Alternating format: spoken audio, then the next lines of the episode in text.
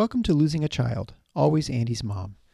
On this podcast, we journey through the devastating experience of the death of a child. Grief is seldom discussed openly in our culture, and the death of a child makes people feel even more uncomfortable. We approach the topic openly and honestly, speaking to people who have lost loved ones and experts who help care for them.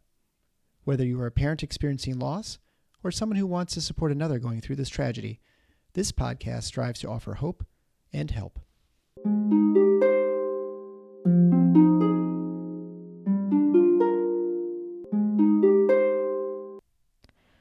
Welcome to episode 58 of Losing a Child, Always Andy's Mom. I'm Marcy Larson, Andy's mom.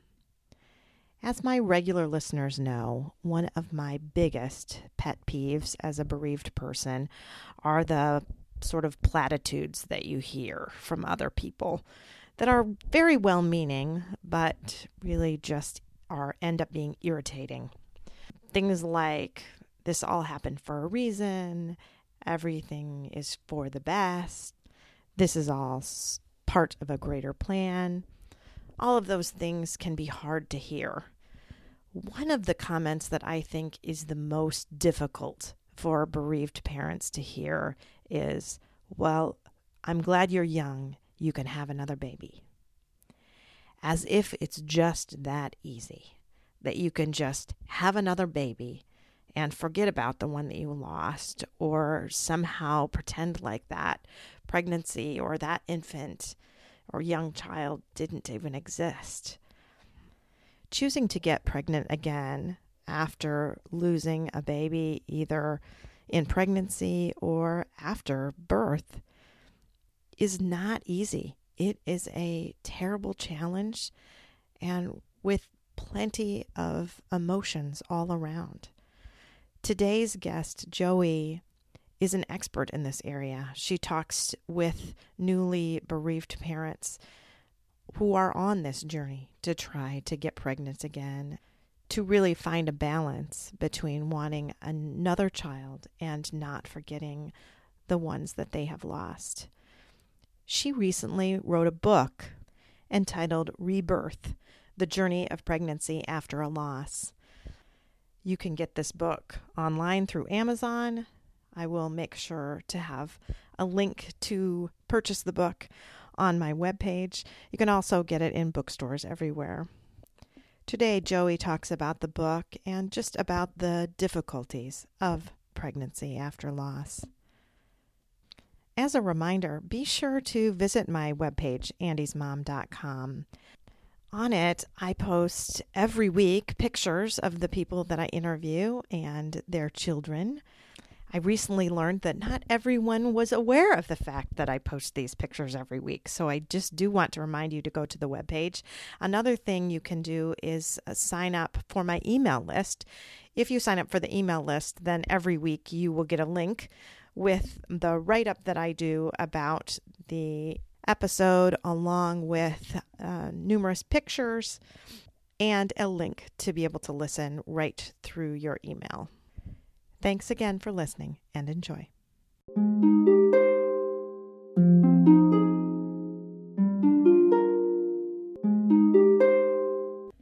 I want to thank you so much, Joey, for agreeing to come on the show today. I really appreciate it. Thank you. It's my absolute pleasure to be here. Well, why don't you start out by telling the audience just a little bit about yourself and your background? Sure. I am based in Chicago and I have been working in the area of women's health, um, reproductive health, specifically reproductive psychology, and loss and trauma for approximately the past 20 years, working with individuals and couples who have experienced the loss of a pregnancy or the death of a baby or the loss of a child. And you told me that you have a long history. It didn't start out really focusing on infant and pregnancy loss, did it? Correct. I first began working also in Chicago in the areas of emergency medicine and adult trauma and obtained a lot of experience working with crisis intervention and sudden and infant death and then instant death, and then was eventually recruited to work at the other end of the life cycle um, at Northwestern Memorial Hospital, coordinating their perinatal loss program and specifically working with women who had experienced some complication during pregnancy and lost a baby at any point during any of the three trimesters, delivery, or during infancy. Mm-hmm. And you're on today because you have just written a book, right? Yes, it was just released yesterday and it's called Rebirth and it focuses on the journey of pregnancy after a loss. And it's interesting. I talked to you earlier that I have many of my listeners who have lost children in pregnancy or early in infancy.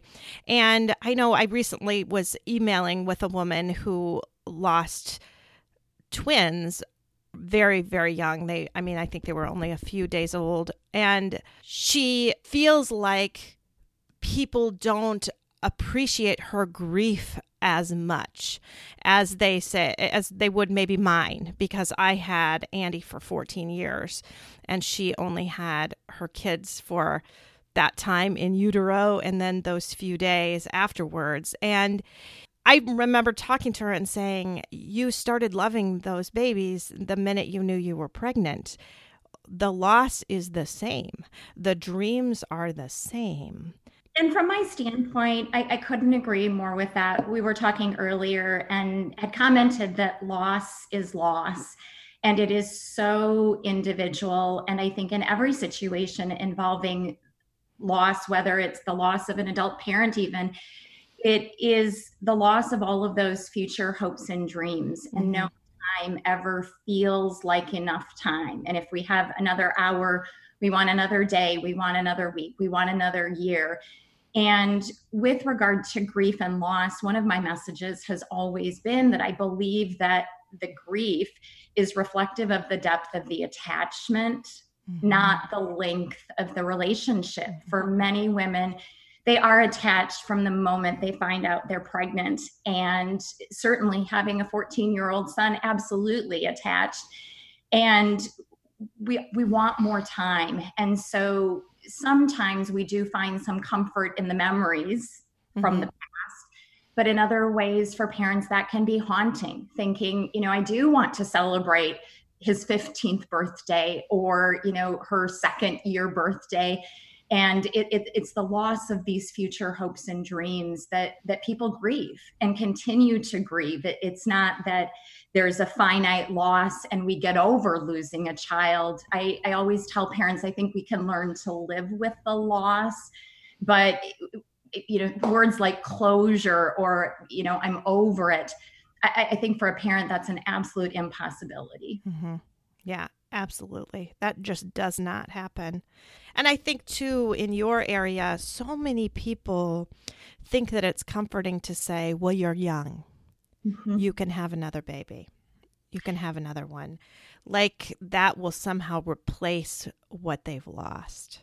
And I think on so many levels, it, it's incorrect. You know, it's a guarantee that we can't always suggest to parents. You know, some parents struggled through infertility to conceive the first time and may or may not always be able to conceive again.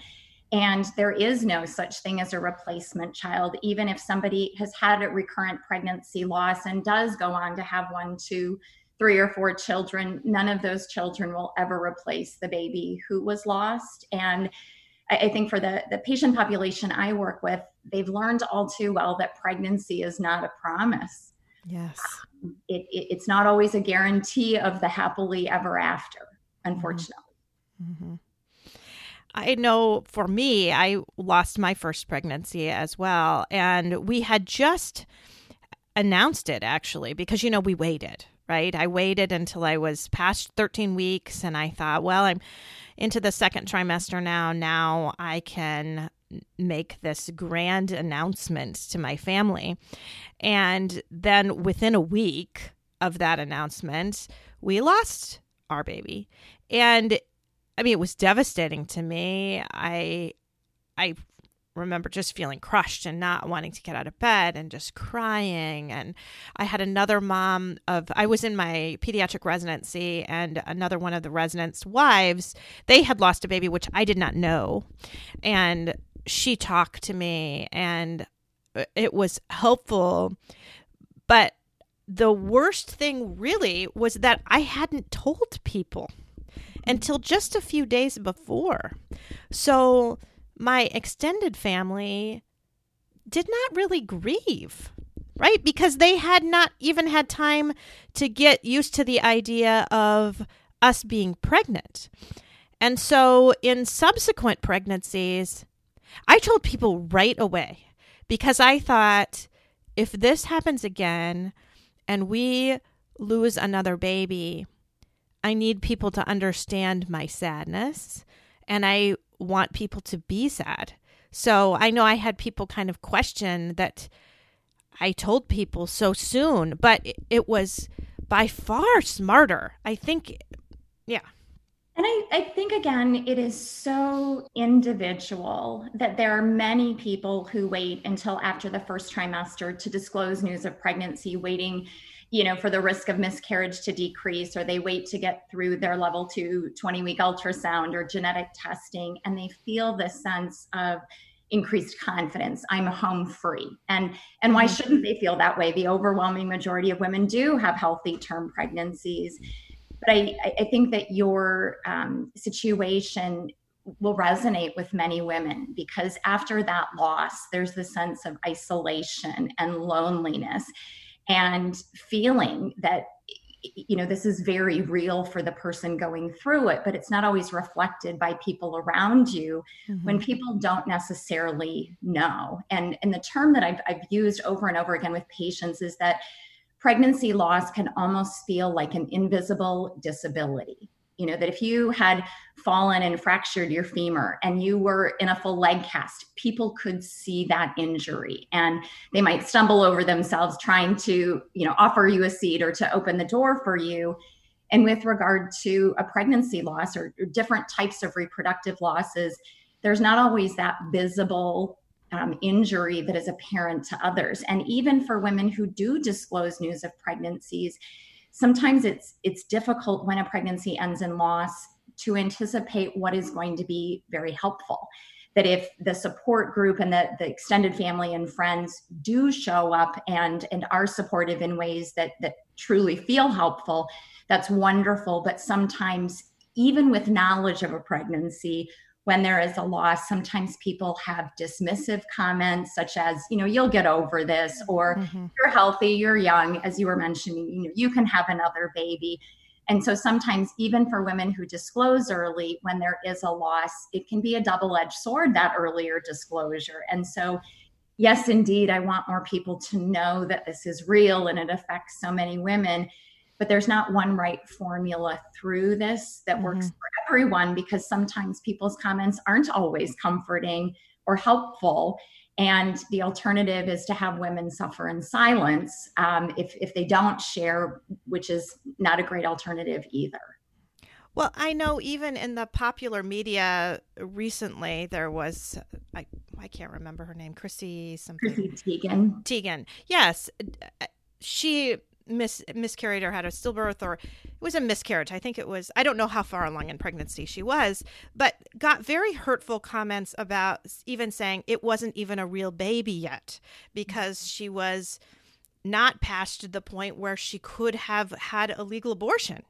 And so, I mean, wow, how hurtful is that? I mean, clearly she loved this child. Her husband loved this child. And, just because you they she could have legally had an abortion does not mean that's any different. Right. It's and so sad. Grief is so individual and it remains so misunderstood and mm-hmm. unfortunately mm-hmm. minimized in a number of cases. And while we are talking, you know, as as a as society as a whole, we're talking more about miscarriage there's still a lot of conversation that needs to take place to increase awareness and deepen sensitivity.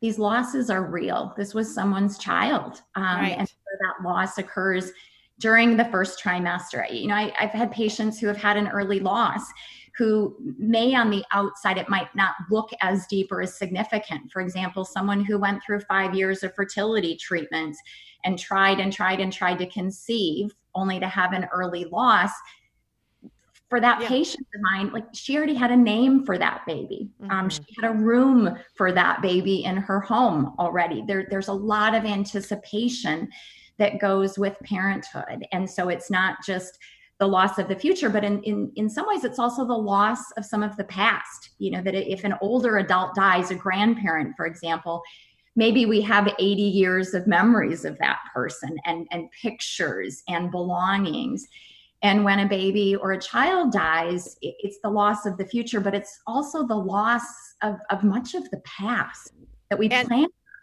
Right. And I think too about I've, since I've lost Andy, I'm in more parent loss support groups on Facebook and things like that. And I see many times pictures of babies that are born stillborn or born quite early. And and then there can be on the outside people that would criticize that. But when you think about that, those are the only memories you have. Mm-hmm. That's the only time you're going to get to see your baby is in those moments afterwards.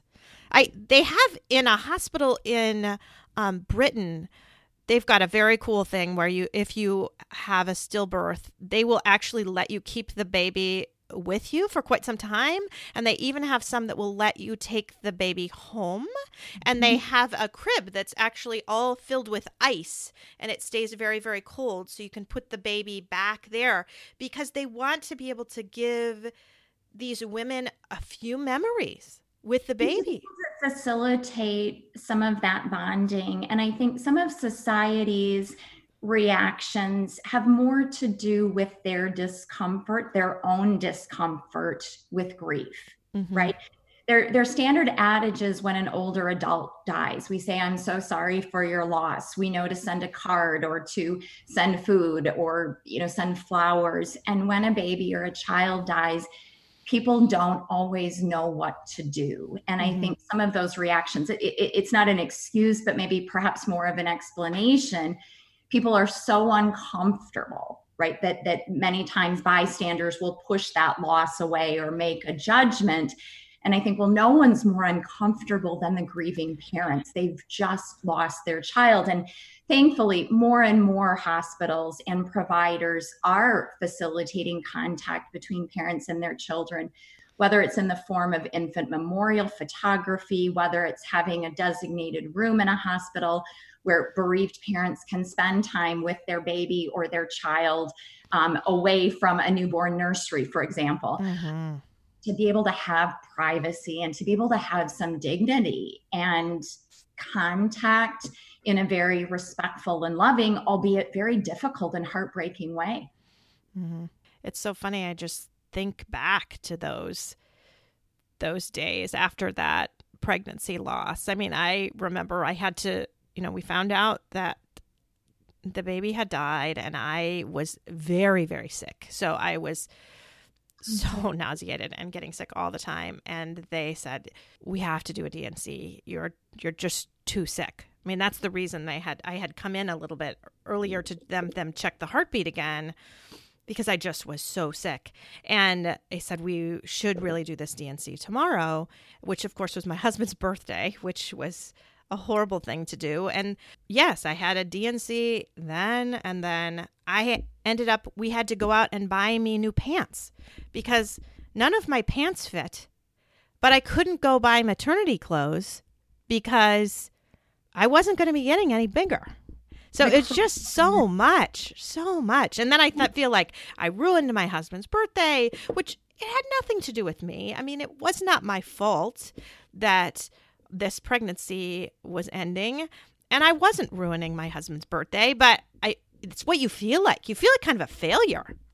And I think not only, you know, is it just the physical, you know, the physical aspects that women have to deal with, feeling nauseous, having to go through an induction of labor, you know, following a fetal demise, or going through a D&C or a D&E, that it's also the additional layers emotionally, mm-hmm. right? It hits with this with this shock and suddenness. Sometimes decisions need to be made quickly. What are we going to do? How will i be delivered? What's going to happen? What happens to the baby's body? And these are really difficult things to talk about when we're not you know when, when we are feeling physically healthy and well much less not and with a sense of urgency sometimes or or time sensitivity surrounding that and i think again for the for the patient population i work with that it's not just dealing with their grief in the moment mm-hmm. but for many parents it's feeling that there isn't going to be an unlimited time in which they have to make decisions if somebody is going to think about trying again mm-hmm. and women wrestle with depression and and trauma reactions sometimes anxiety and then the pressure of I want a baby, I want a family, or I want more than one child. And I don't have the luxury of time to wait. And so many women also feel this additional pressure of if I'm going to grow my family or I'm going to think about in increasing that size, I have to make decisions right now. And so there's all of this pressure on top of really raw and profound grief. Mm-hmm. Mm-hmm. As a little bit of a happy sort of ending to our story, is that, you know, I had that D&C on Eric's birthday, and one year to the day later, I gave birth to my daughter on my husband's birthday. So it was a little bit of a redeeming thing for me to be able to I feel like I gave him his birthday back in a way because I had really felt like I ruined his birthday forever. Um, but I still think about that baby. I do. And in my mind, it's a little boy. I mean, in in my mind, Andy got to meet his brother. Mm-hmm. Mm-hmm. We never forget. And with regard to some of those associations, my guess is that on some level, you will always remember that D&C on his birthday. And there doesn't mean that there can't be happiness and joy. It just right. means there's so many more chapters to these stories, right? That mm-hmm. someone could come in and and see a subsequent delivery and there's celebrations and there's joy. But we also need to remember who came before, mm-hmm. right? And um, I tell you, I do that very much. I go and see new babies, right? I'm a pediatrician, so I go see babies when they're born, and especially when I see. Recently, I saw a mom who this was her fifth pregnancy and her first baby. Mm-hmm. And I walked in, and of course, I told her congratulations. And I said, This was a long time coming this day. Mm-hmm. And I think she really appreciated that because I don't think everyone does that. I think yeah. they'll be like, oh, first baby, and all happiness when there, I am certain that that woman had an unbelievable just sense of relief too. It wasn't just happiness. It there was so much, right? Because there was so much pain that she had gone through losing four pregnancies before.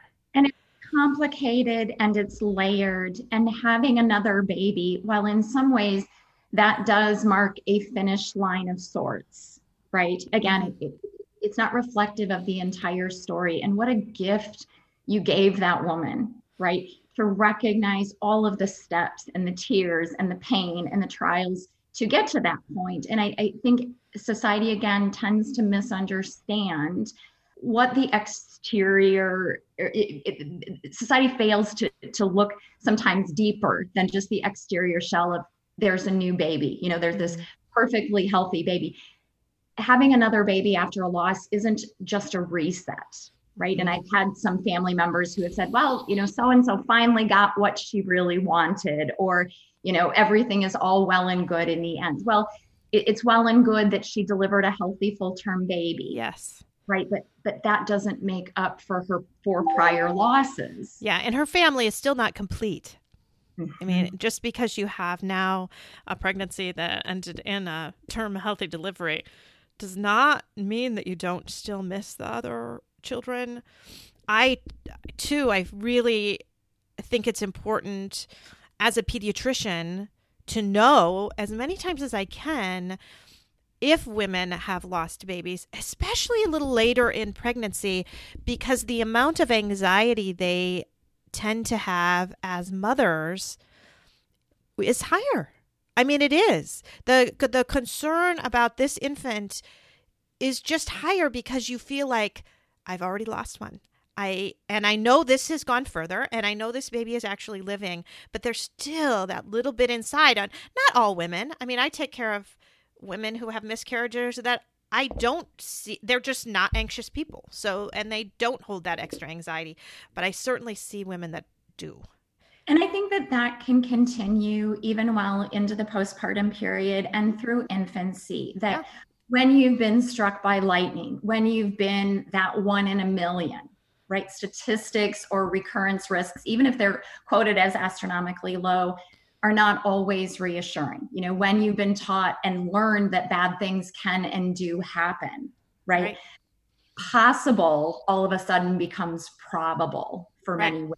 And the anxiety, it can be off the charts where it's, I don't trust myself, I don't trust my pediatrician, I don't trust my partner because there is so much worry given what somebody had been through. And so learning how to trust, learning how to get that confidence back. You, you mentioned previously feeling a sense of you had failed. And I think for women who have experienced a pregnancy or an infant loss, feeling that the medical system failed, feeling that the world failed, feeling that their maybe obstetrician failed. You know, why couldn't this have been prevented? Why wasn't something identified? and then feeling on a very personal level, right?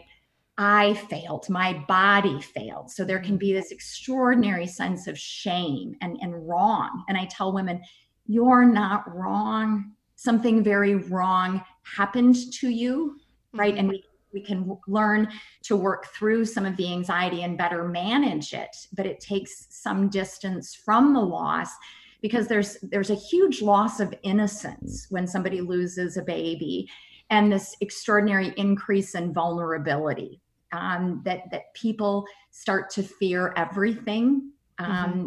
because even even the words we use when we're pregnant i'm expecting yes i'm i'm anticipating you know uh-huh. nine months and a happily ever after and when that is shattered um, it's very difficult to trust again and it's not impossible but especially for women and and women with premorbid anxiety or panic disorders that that challenge is even greater but there are ways to to well treat the anxiety to help women feel an increased sense of control mm-hmm. that is so true when you say losing trust because i feel like especially after the loss of andy i like lost all trust in the world that things would be right, that things would work out. You know, you have this sense of optimism that, oh, everything will work out and we'll be okay. And that just, you just lose that. It's just it's like shattered. It's mm-hmm. shattered. And I think it doesn't just extend to your relationship with your son you know it can extend to your relationship with other children to a relationship with a partner where you know if your partner says i'm coming home in 20 minutes and all of a sudden it's 25 minutes because he or she got caught in traffic it's oh my gosh something horrible has oh, yeah. happened or a headache is believed to be a brain tumor that again it's this sense of vulnerability and that that trust in the world and that things will be okay in the end. Um, initially that can feel impossible to to believe in and or hold on to. So tell us about the book and what you really wanted to accomplish with the book and just just a little bit about that where that came from. so the book became an extension of my clinical work i'm in private practice in chicago and while i see women and men for issues across the board depression and anxiety couples counseling um, my main focus tends to be pregnancy and infant and, and pediatric loss. And I really wanted parents to know that they weren't alone, that again, we don't talk about these types of losses as much as we should in society. And I wanted people to have somewhat of a roadmap from the point of tragedy when people feel that they're in this an emotional free fall lost and spinning and they can't see at all to find ways to learn to start to put some of the pieces back together again. And they don't fit exactly the same way. And some pieces feel forever broken. But I really wanted women to know that there can be life after loss.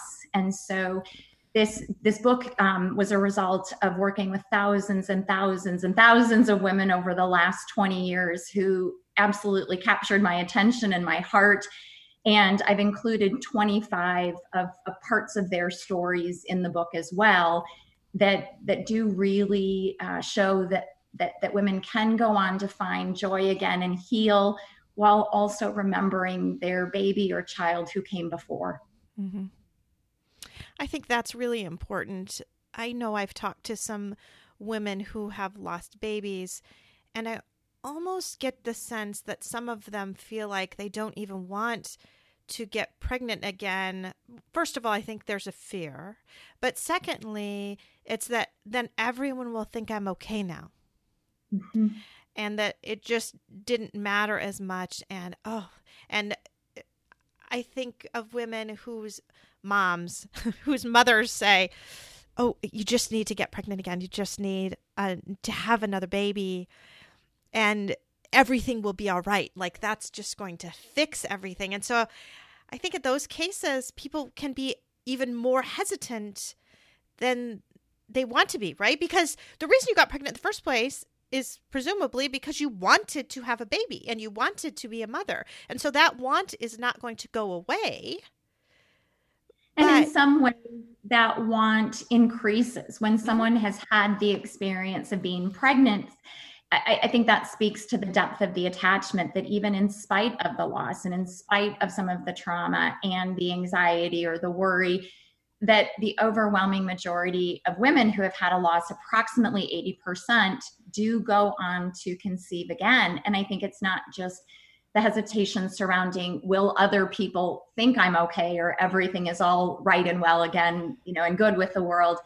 But it's also this internal conflict of mm-hmm. feeling you know the last person who was inside of me was my son or my daughter and what does that mean to my relationship with him or her if i conceive again mm-hmm. so it's not just again externally with society or with extended family and friends it's also it, it, there, there can also be this internal conflict of i don't want to forget my son and how do i dare even think about forming an attachment or dare i say falling in love with another child yes. and what I always tell women is I, you know, I say that that love grows, mm-hmm. right? That that love doesn't stop. And the farther and farther women get from, you know, their lost pregnancy or the death of their child, there's additional confirmation. Like you will never forget about Andy. Right. And you know even just with with with your podcast you are reaching more and more people and he is becoming even bigger because he's touching more lives. And so with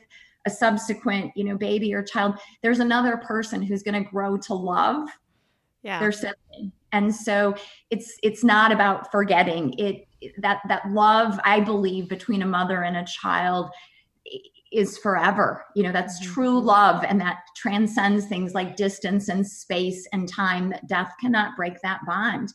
And it's giving women permission right and encouraging them to simultaneously hold two conflicting emotions and attachments it, it, it's like you know we do in marriages or you know having more than one child that it, it's not exclusive um, I think you uh, can tend to think of it as a pie. Like I have my love is a pie, and if I have to cut the pie in half, now I only have half of the love for one and half for another. When in all actuality, you just baked another pie. You just doubled the amount of love in your heart. You didn't divide it in two. And I think that can be hard to grasp, especially when you lose a first pregnancy. Mm-hmm. And again, whether the pregnancy is planned or not, right? That in many ways it's desired. And right again is that attachment and whether that it happens prior to you know the first pregnancy test or the first beta or whether that you know emerges and begins to develop um, that for many women this attachment was wanted. And mm-hmm. so have that taken away without you know it, it's it's it's one thing to lose when we get a fair chance at something right? Like we've all played a game and we've lost right? And to feel like you know I, I gave it my my all. I you know i was able to play to the end. And i think with regard to pregnancy loss or losing or with the death of a child it's not a fair fight you know mm-hmm. it, it, it's it's not a choice um, that sometimes these things happen. And uh, again it can be absolutely devastating. I think to when you just said about that love that develops i recently had a guest on isaac's mom and isaac's mom shared that she got pregnant very very young. It was unexpected. People on the outside thought her life was over and yet she knew that it just began and mm-hmm. that from that moment she found out she was pregnant everything changed and mm-hmm. nothing was about her anymore everything was about isaac i mean she considered him a blessing from the beginning um, mm-hmm. um, so that just goes to show people can't really tell from the outside you know I was a Stephen minister in my church, and there was a woman whose teenage daughter got pregnant. And she immediately thought, this is not good timing. She's a teenager. And she miscarried the baby.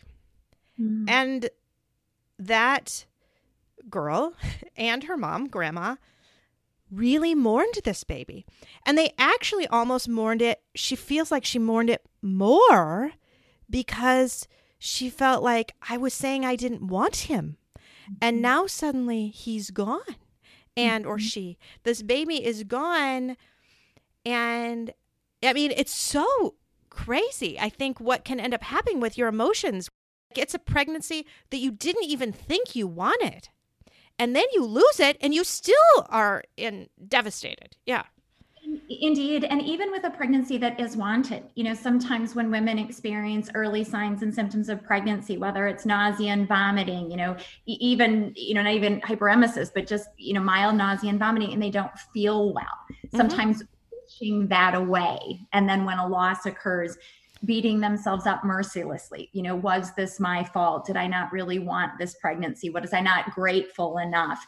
And so again, it's all of these layers that that we as women can put on ourselves where it's the raw grief, it's the depression, it's the disappointment, the devastation, the trauma, the anxiety, the guilt, you know, even guilt, yeah. the anger, right? Mm-hmm. This is so unfair. Why me? Or I was taking care of myself. Why did this happen to me? Why now? I was doing everything right again, it just shatters the sense of, of trust and confidence, and especially in ourselves. Mm-hmm. I know I had a very hard time. You know, I was in my pediatric residency and I had to go back to work really right away. And I pushed myself to go back to work right away because I knew that I did want to get pregnant again. And residency is three years, and you can take six weeks off for maternity leave, but now I'm going to have to stay six weeks longer in my training and I'm not going to get done at the same time as everyone else. So I can't go and take time off from this miscarriage because I I mean how can I do that? And now I'm just I'm putting more stress on my coworkers too, right? We're on call depending on where we were every third night or every fourth night. Now people are having to cover for me. It's one thing if you have a baby at home, but when you don't, you just feel this pressure that you need to just go. And how horrible was it for me to be working in our NICU? Mm-hmm. I mean, so hard. I would look at the babies because we would have 26, 28, 30 week babies and I would be looking and saying, that's what my baby should look like right now. Mm-hmm. Right? I wasn't able to take time to mourn. No, keep and, going. And even just looking at how society addresses bereavement, you know, with adult loss, most companies, most organizations give families three days, three days. bereavement leave, right? And mm-hmm. that leaves me incredulous. Three days is not even beginning to grieve in some cases. And with regard to having to take your maternity leave, right? There are some women who don't allow themselves maternity leave, and there are some organizations that unfortunately still don't support maternity leave when there isn't a physical baby. And just mm-hmm. You didn't have the baby doesn't mean your body didn't need to heal. Absolutely, it does. But also, emotionally. There's extraordinary adjustment that is occurring, thinking, I was planning on continuing this pregnancy and having this baby, and I've just been thrown off that path, right? For some women, it can be helpful, and and and men as well, to resume work to have some sense of normalcy, normalcy. some sense of control or cause and effect, being able to feel productive and useful but ideally that happens when it's a choice versus this felt pressure or obligation mm-hmm. have to perform and be on point and concentrate and focus and especially walking back into the NICU or for women I've worked with who have themselves been labor and delivery nurses. Mm-hmm. Right?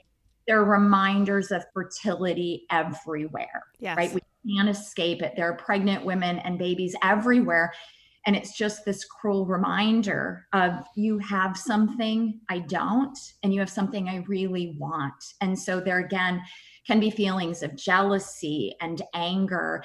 And that that can be confusing to women thinking, I don't feel like I'm a mean or spiteful person, but now I'm, I'm having all of these really uncomfortable feelings. I don't want to be a jealous person. I just want my baby. Mm-hmm. Mm-hmm. Yeah.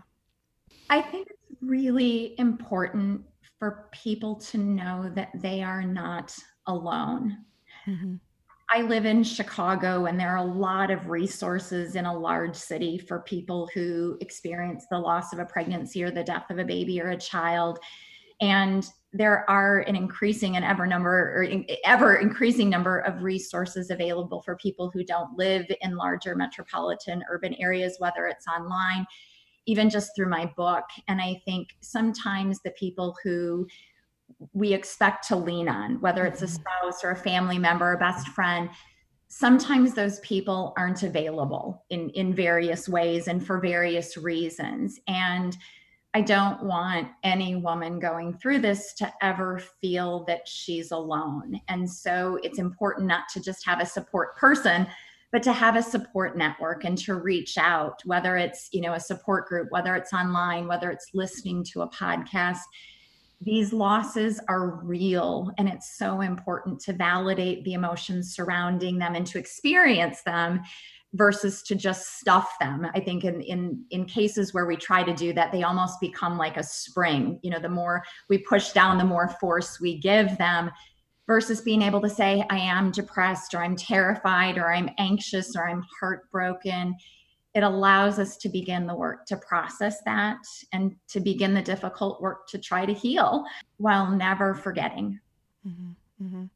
I think I had a mom on early in my podcast, so almost a year ago now, last year, November, and she they knew that the baby was going to die. She found out earlier in pregnancy that the baby would not live, and she elected to take it to term. Mm-hmm. And that's wow, what a decision that would be to make. My mom had a best friend who did that very same thing. The baby had no kidneys. So, when babies do not have kidneys, they actually breathe in and out the amniotic fluid that the kidneys mm. really produce. The kidneys produce urine and that goes in the amniotic fluid. And if they don't have kidneys, there is no fluid. That's very, very low fluid. And so, when out the fluid for babies to be able to breathe, I put in air quotes, they their lungs do not develop. So those mm. babies are born and they cannot breathe and they very shortly die and I have taken care of those infants. But I think back to when that happened to my mom's friend. She was a bank teller, and everyone would ask her, Oh, when are you due? When are you due? And she mm-hmm. would obviously tell them, but she knew this baby would not live more than about 24 hours. And then mm-hmm. she had to go back to work and have everyone say, How's your baby? And the baby didn't live. Mm-hmm. Um, it's just very takes a lot of bravery to be able to go through with that. I mean, I think both of those women did not regret it. They loved being able to hold their babies. They loved being able to dress their babies. They loved being able to see them, uh, even though they weren't going to be able to take them home. Mm-hmm. So, if you can talk about that a little too. I, I, think again, more and more hospitals are supporting and facilitating time for parents to have with their children. And there's a wonderful organization called Now I Lay Me Down to Sleep, and they provide they provide um, infant memorial photography all over the United States in situations like this. And they they gift them um, portraits to the families. And I think really supporting some of the individual decision making. There are many parents who do decide when they are given advance notice of a, of a fatal um, diagnosis to continue until death occurs spontaneously, whether that's prior to delivery, during, or after. And there are other parents who make the decision to say, I can't get more attached than I already am. Yes. And I'm not going to go through that. And that mm-hmm. doesn't I don't desperately want to see and hold and touch my baby. It means I need to make a different decision for myself. And I, and I, I think either you are perfectly right that either decision is a painful, horrible thing to do, and it, one is not better than the other for sure. So I don't want to say that, but and and I think again, you know, these are really courageous decisions but i think that that women many women don't feel that they have a choice mm-hmm. right sometimes a decision between horrible and terrible that these mm-hmm. are excruciating decisions and i think with regard to that woman who had to return to the bank and field questions surrounding you know how's your baby or you know how old is your baby now when there isn't a baby these are very difficult conversations to have and i think we're not prepared and and we don't have guidance in terms of what to say mm-hmm. and there might be some situations where a woman will engage in conversation and say you know my baby didn't survive or my baby died and other times women might choose not to engage in that conversation at mm-hmm. all and that doesn't mean she wasn't attached. It simply means she's choosing not to engage with a stranger right. on a very personal and intimate topic. And so even questions in the in the days and the years upcoming you know it's standard adage to to ask somebody you know how many children do you have? I know. Like what a loaded question that is. Mm-hmm. um, you know it's how much time do you have? And are you really going to listen to my answer? And so mm-hmm we become very good at critically assessing which relationships are the most meaningful for us. You know who is best able to listen truly listen to us. And, and those are the people we engage with. And those are the people who ultimately learn our stories and our mm-hmm. histories right? But there might be interactions where sometimes women choose to lean out you know in a in a situation where it's a customer at her you know at her window she might choose not to engage just because it's painful and she's choosing to keep that more private. And there's not a right or a wrong here, but it goes to show you that these losses do affect us and, and are part of us. Um, and sometimes the implications continue indefinitely for years and years, if not forever. I know I had another mom who lost her son as an infant to cancer, and she that was her first, and then she had other children. And when she had her daughter, they were in McDonald's, and some stranger said, Is that your oldest? And she just said yes because it was this complete stranger. She did not want to go into it. And she was sitting with her mother. And her mother kind of looked at her with this look of horror on her face like, How did you just not acknowledge your son? You know? But in the moment, that was just easier. I mean, mm-hmm. what is she going to do? No, she he has an older she has an older brother who is dead. I mean, that's you, she just didn't want to go there. It doesn't mean that she won't go there in other circumstances, but it's just who you want to disclose those private things to. And also, it's one thing to know I'm going to meet a dear friend and we're going to have a very private conversation versus someone coming up to you in a public setting, you know, out of left field, unexpected. And these losses are very private and they are very, very personal. And so I, I don't believe in that situation. It was her not acknowledging yeah. the child, it was her acknowledging this is not going to be a conversation that is going to be productive or that I'm choosing to engage in. and I need to redirect it or I need to exit out of the conversation, well done her. Yeah, I think so too. I think so too. Well, thank you so much for sharing with us, for sharing the book. Tell us again how to get the book. Um, the book is currently available on Amazon. And again, the title is Rebirth The Journey of Pregnancy After a Loss. And it's available for order now, and it's in ma- most major book um, shops as well. So, thank you again. Thank you so much. It's been an honor to be on your show. Mm-hmm.